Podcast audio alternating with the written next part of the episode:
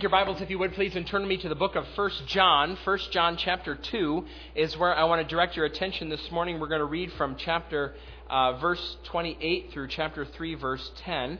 You'll find 1 John at the end of the Bible.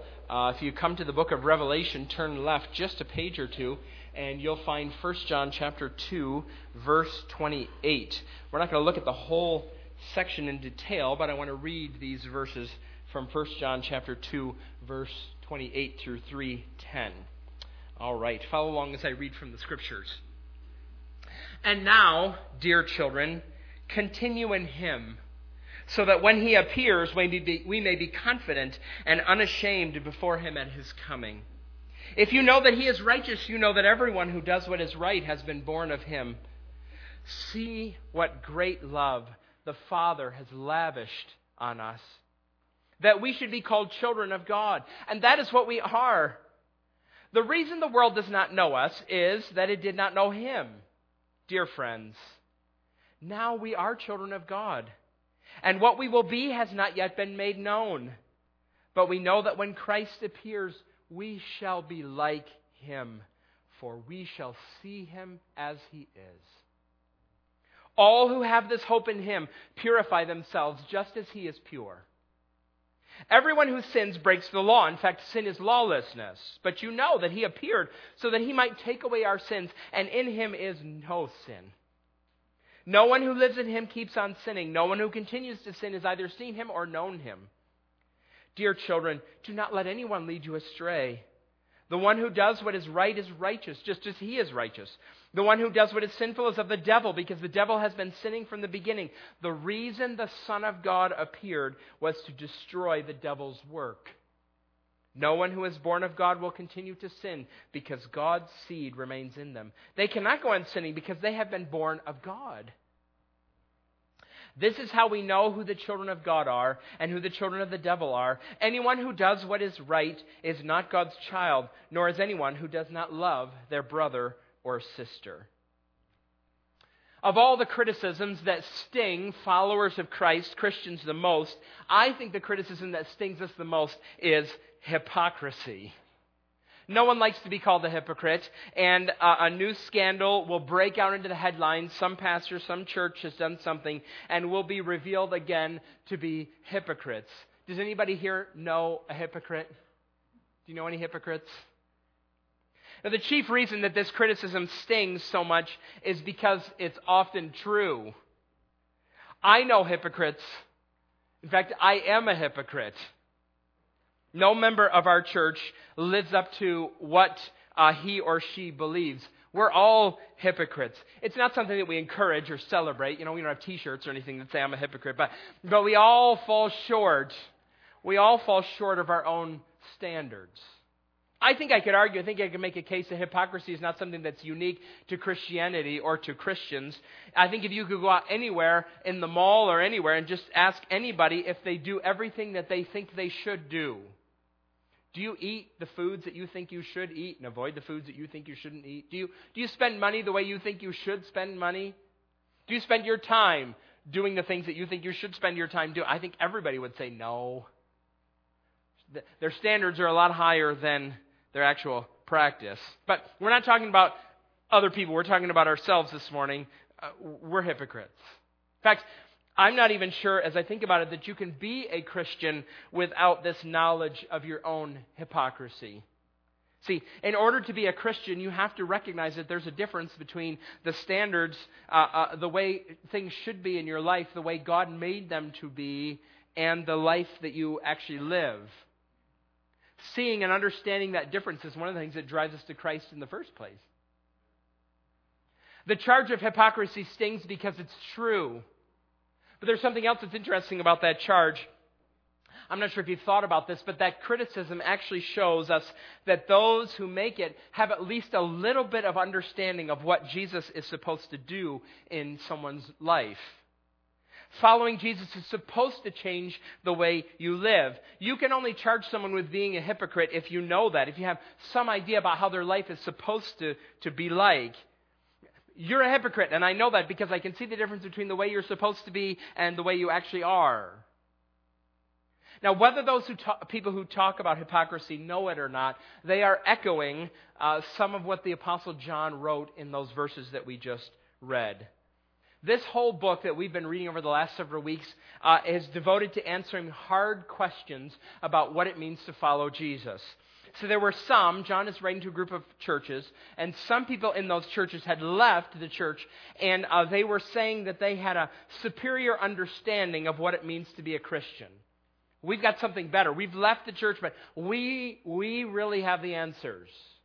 So John wrote this letter to help his readers understand their true place as a follower of Jesus. In the face of these competing claims, what does it mean to be a follower of Christ? Well, John proposes three tests. We've been talking about them. They're repeated throughout the book. First, there's the truth test. Do you believe what the Bible teaches about the Lord Jesus, that he is the Son of God incarnate? Then there's the love test. Do you love fellow brothers and sisters in Christ? John hinted at that, right? We got that at the end of verse 10. It says, you must love your brother and sister there. And then third, most of this passage actually is devoted to the third test, the moral test, or the obedience test, or the righteousness test. Either word works. Being a follower of Jesus is about what you believe, and it's about how you behave. You can see that so clearly in verses like verse 6. No one who lives in him keeps on sinning. There's your behavior. Verse 9. No one who is born of God will continue to sin. Verse 10. Anyone who does not do what is right is not God's child. He's writing about this a lot. Now, we're going to look at those verses in greater detail the next time that we're together. But for today, just for a few minutes that we're in the Scriptures, I want to think with you about the first three verses of chapter 3. John here, he seems to interrupt himself, and he pauses to remind his readers why followers of Jesus lead different lives. What motivates us to pursue this different sort of life that he commands in verses 6, 9, and 10. What's pushing us forward? Here are two motivating factors, and frankly, they're basic to Christianity. They're basic to Christianity, but they're not thin. In fact, they're dense, central truths in that we profess. So why do we pursue righteousness? Why are we after this different sort of life that John writes about? Two reasons. I want to show you them from the text this morning. And my hope is that I want to quicken your pursuit of these things in your life. My wife and I are teaching our oldest daughter, Claire, how to drive. It's a wonderful experience. She's doing an excellent job. One challenge that she has, though, in driving, maybe some of you remember this, is that she will not go fast enough on the road. When you first get behind the wheel, of course, 15 miles an hour sounds like you're breaking all speed records, right? Claire is very cautious. She's very careful, and sometimes she is slow. So I often on the road say to her, you need to speed up a little bit. Need to keep going, at least within shooting distance of the speed limit, okay? You need to go on a little bit faster. That's not the problem I'm going to have with her siblings, but Claire is cautious and careful. Brothers and sisters, I want to do the same thing for you.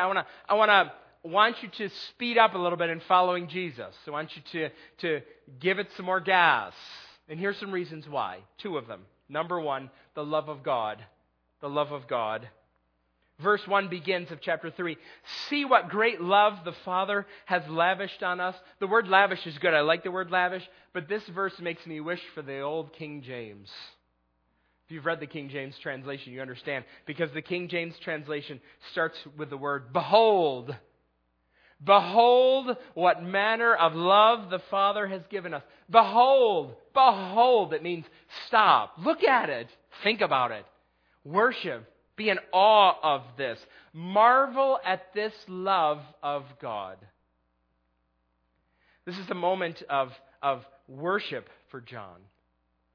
If it were part of his vocabulary, this is the sort of word that my son would use when showing me one of his Lego creations. So he'll get a new box of Legos for his birthday or for Christmas, and he'll spend time putting it together. And one of the first questions he asks is, can I show this to you? What he means is, do you have a moment to stop what you're doing and come and be in awe of my Legos? He He wants to show me how he built it and how it was designed by the Lego engineers. And he wants to show me all the moving parts and the intricate details. He wants me to behold. He wants me to marvel. John wants you to worship. Behold God's love. Behold what great love. What sort of love? What manner of love? This word refers to something that's from another country. It's foreign. John Stott says, this is love that is out of this world. It's from another planet. It's utterly unique and it deserves your admiration. Look at God's out of this world love. It's so deep and so high and so wide and so long, it changes you. It makes you a child of God. Now follow this for a minute. Howard Marshall says that he thinks that he sees a parallel between this passage in 1 John 3 and a conversation that Jesus had with a man named Nicodemus in the Gospel of John chapter 3. And the parallel is not the numbers. Do you remember that conversation that Jesus had with Nicodemus? Jesus was talking to Nicodemus and he was talking to him about being born again. Same thing happens here in verse 29 of chapter 2. We read it. It talks about being born of him. And just like in John 3, he talks about being born again, and then he interrupts himself, as it were, and says, "For God so loved the world that he gave his one and only Son, that whoever believes in him should not perish but have everlasting life." And here, he talks about being born of him, and then he says, "Behold, see what great love the Father has lavished on us." Now, I expect that we're going to spend most of eternity looking at all the shades and colors and hues and wonders of the love of God. But I want you to think with me for just a minute about why John might have been writing about the love of God here. What's moving him? What's transfixing him here? I think John writes this way about God's love because God's love is so contrary to what we deserve. God's love makes us children of God. He says it 3 times. We're God's children. That's what we are. We are. And yet that's not what we deserve at all. God's love is astounding because it's so contrary to what we deserve from him. You see, the Bible describes our natural condition. It says we're rebels. The Bible says we're traitors. We're moral reprobates. The Bible says that we're spiritually dead. We're guilty sinners. By all accounts, we're repugnant to a holy and a good God. There's no reason at all within us why he should love us. There's nothing in us that he finds particularly lovely. Last Wednesday evening, Kathy was getting ready for work the next day, right before going to bed, and she got out her AeroPress so she could make coffee in the morning. And she said, "Where's the filter?" And I had washed the dishes. So I said, "Oh, it's in the dish drainer. Just look and you'll be able to find it." And then I stopped for a minute and I thought, unless I accidentally threw it away. And it wasn't in the dish drainer. So I opened up the trash can and I went in. And under some cracked eggs and yogurt containers and junk mail. Do you know there's sales going on at most stores? I didn't know if you knew that, but underneath the junk mail and the food that had been scraped from dishes and orange peels and dog hair, I found the filter. And I brought it out, and I washed my hands with bleach. And there was nothing lovely in the garbage can. Nothing lovely. Nothing desirable. There's nothing lovely in a human being that would elicit God's love. Now, I should pause and say, human beings are made in God's image, and every person has inherent worth and dignity being made in God's image. Human beings do things that benefit society and contribute to the world, but in comparison to God, how God made us, and who he is, we all fall short. We fall damnably short. So John is astounded. It's astounding that he should love us still. How can we comprehend this? Martin Luther might help. In 1518, Martin Luther was attending a debate in the city of Heidelberg, and he made a list of his points, the arguments he's going to make. And here's one of his crucial points. Carl Truman is a Martin Luther expert. He said this is the line from Martin Luther he quotes the most often. Here it is. I wrote it down. "The love of God does not find, but creates that which is pleasing to it. The love of man comes into being through that which is pleasing to it. So let me repeat that. Here's a crucial difference between the love of God and the love of human beings. The love of God does not find but creates that which is pleasing to it. The love of man comes into being through that which is pleasing to it. Now follow me here. So, you love that which is lovely. It's why you married your spouse. You saw something in your spouse that was admirable, something that was lovely. Hopefully you still do, right? You find something that's attractive. That's why you love your spouse. It's why you love puppies. It's why you love beautiful Christmas decorations. You love them because you find them lovable. But God creates that which is lovable. He makes things lovely. It's an expression of His love that He takes what is unlovely and makes it lovely. He takes, as an act of His love, people who are morally repugnant, and He makes them His children. He makes them like His own dear Son. How's He done that? He did it through the cross. On the cross, the Lord Jesus took upon Himself all of our moral repugnance, all of our unloveliness, all of our sins and failures and rebellion. He took it to Himself. He became repugnant to God. Even more than one individual is repugnant to God. He took to Himself the ugliness of the world. And God poured out His wrath on Him. He died and rose again, and God offers life and forgiveness to all who receive these gifts through the Lord Jesus. By turning to Him and trusting Him, you become one of God's adopted children. Everyone who comes to Him through the Lord Jesus is welcome into His family. It's a new birth. Do you see how great the love of God is? Oh, look at this. Behold this. Be in wonder over this, the great love that He has lavished on us, that we should become children of God. We dedicated these babies this morning. All of these babies are the product of the love of their parents. Their parents love one another, and the babies come. It's a great expression of their love. Look at God's love. What does it do? It makes us children of God. Now we should think about this identity for just a minute.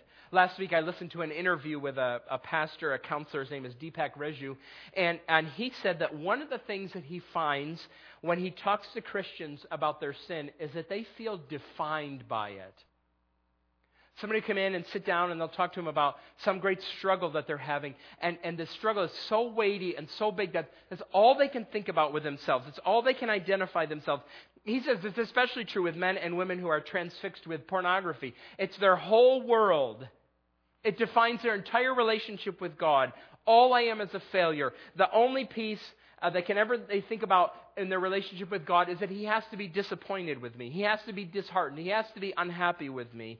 All God thinks of me is that I am a sinner. I am an adulterer. I'm a thief. I'm a porn addict. That's all they can think about. But here's the reality, brothers and sisters. This is the truest truth about you. The reason it's the truest truth about you is because it's the longest lasting truth about you. If you are a follower of Jesus, the truest truth about you is that you are a child of God. Every other thing about you is limited. You may be a husband today, but you're not going to be a husband forever. You may be a wife today, or a father, or a mother, or a college student, or a third grader, or a plumber, or a teacher, or an architect today, but all of those identities, like your sin, are limited. The truest thing about you is what will last the longest.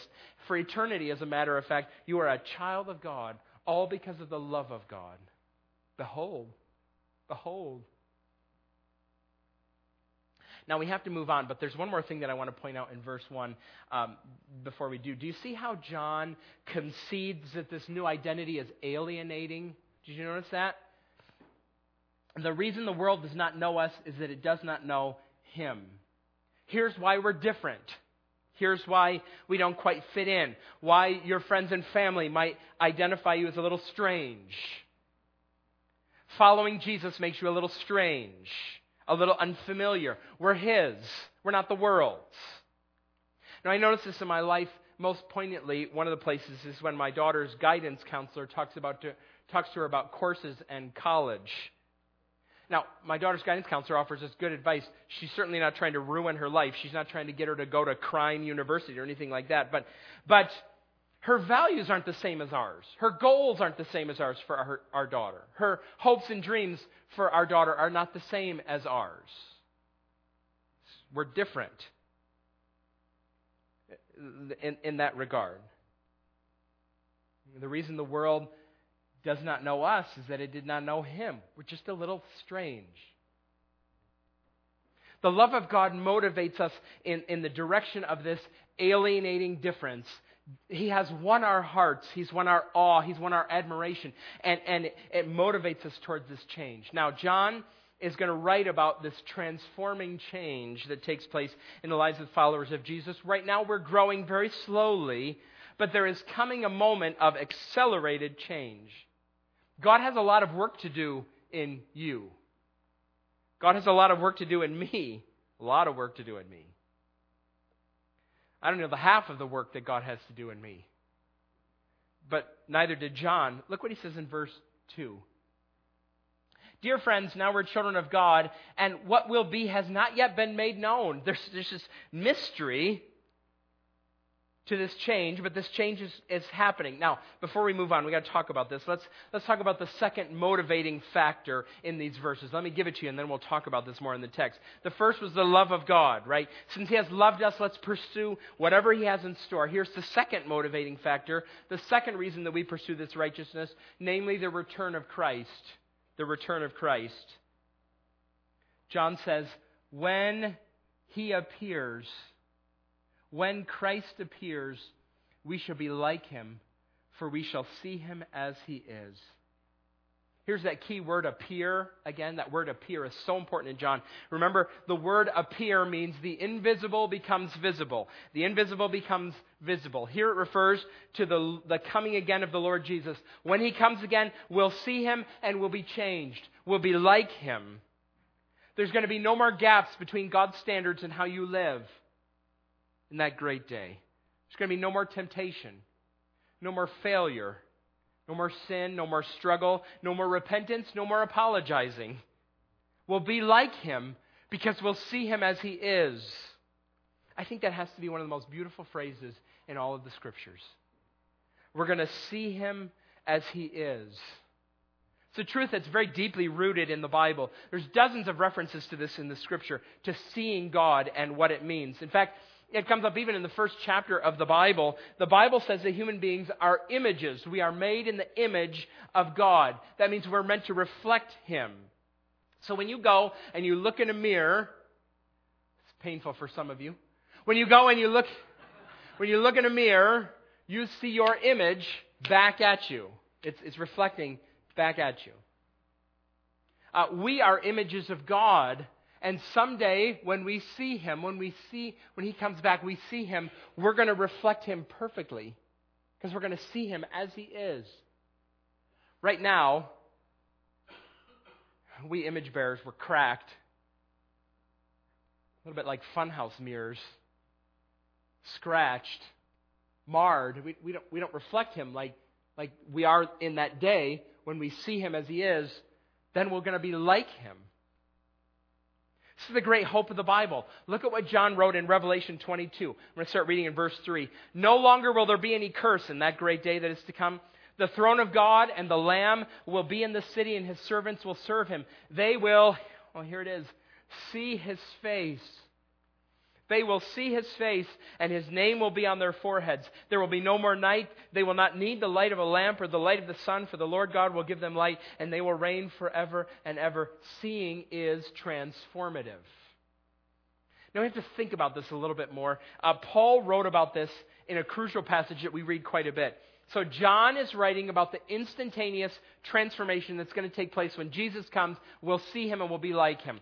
Paul writes in 2 Corinthians about this slow transformation that takes place here and now through seeing too. Look at 2 Corinthians 3:18.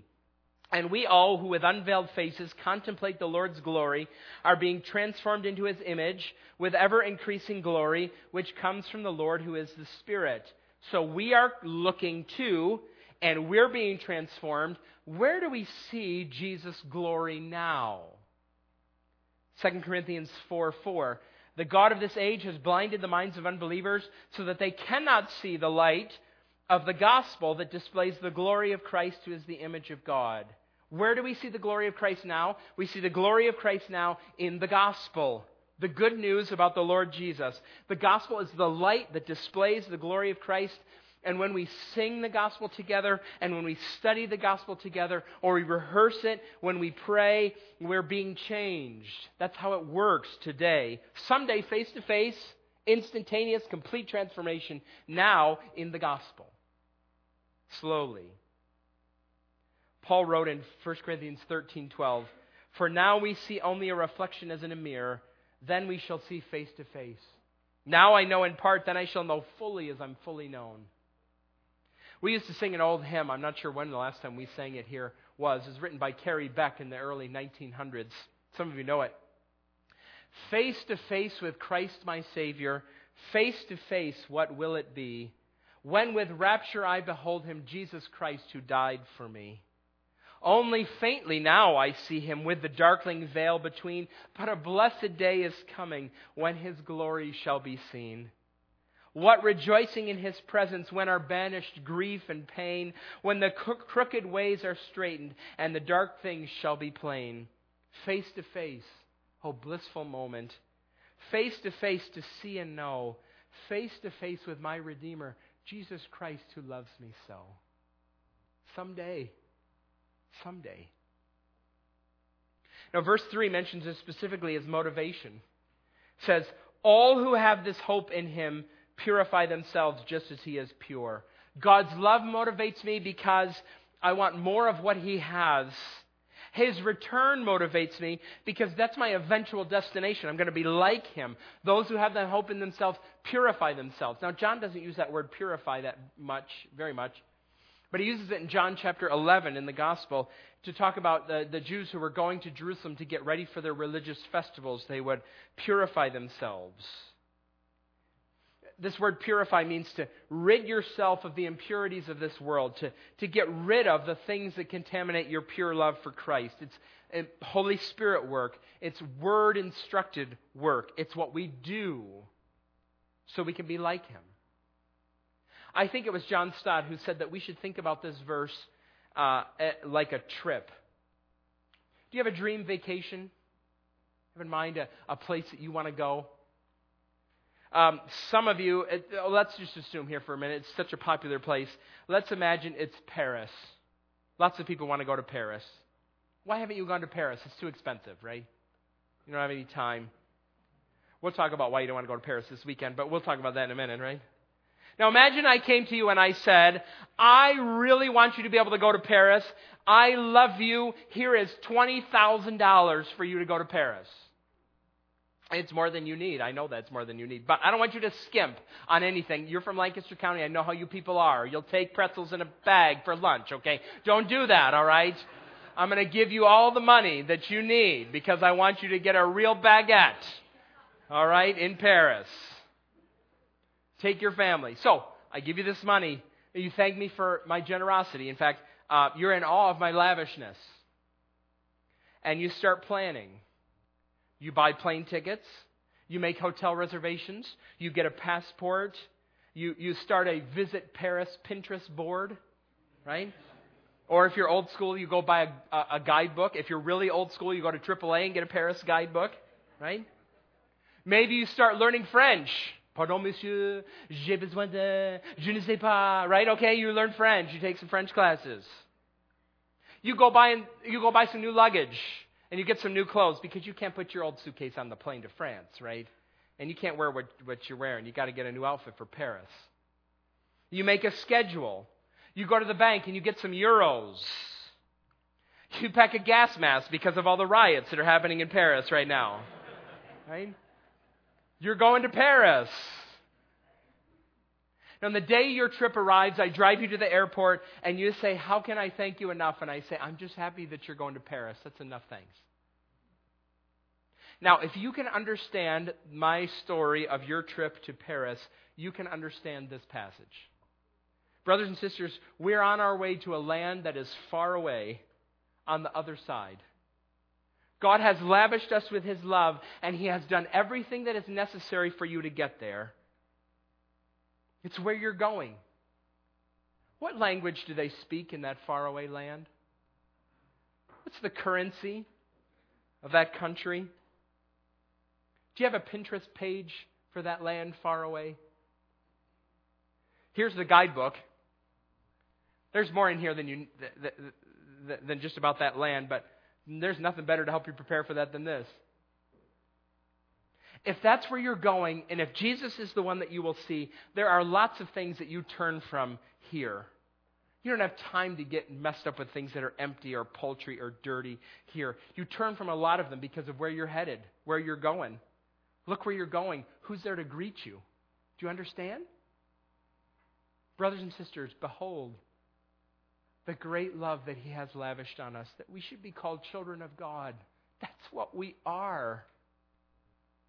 We don't know what we're going to be like completely when he comes, but we'll be like him because we're going to see him. And everyone who has this hope is getting ready. Just as the Lord Jesus himself is pure, we're getting ready. Let's pray, shall we?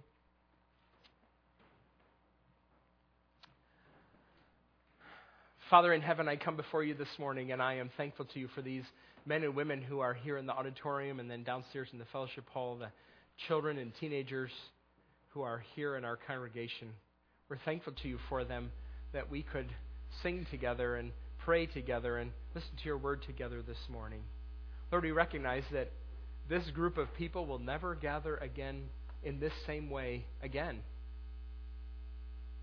Once in a lifetime moment, and yet here we all are, with the privilege of contemplating your great love and the return of your great Son, our Savior, the Lord Jesus. Lord, I pray that you would do this miraculous work in us by the Holy Spirit, that we would be people who are in awe, who behold the great love that you have lavished on us. It is transforming love. Lord, may it work so that it pushes us forward. We want more of what you have for us. Lord, again, we confess, as we've been thinking about the last few weeks, we are quick to forget the significance and the wonder of the soon return of the Lord Jesus. Thank you for that promise that we'll see him. We in this room, we have seen wonders. We've seen beautiful things. We've seen majestic mountains, rushing rivers. We've seen jungles and forests and valleys. We've seen beautiful things. We have not seen anything like the Lord Jesus. Fill us with a hope that comes from this certainty, this sure promise that the Lord Jesus is coming back. Help us to purify ourselves, even as the Lord Jesus himself is pure. Drive us forward with joy. We pray together in the name of the Lord Jesus, saying, Amen.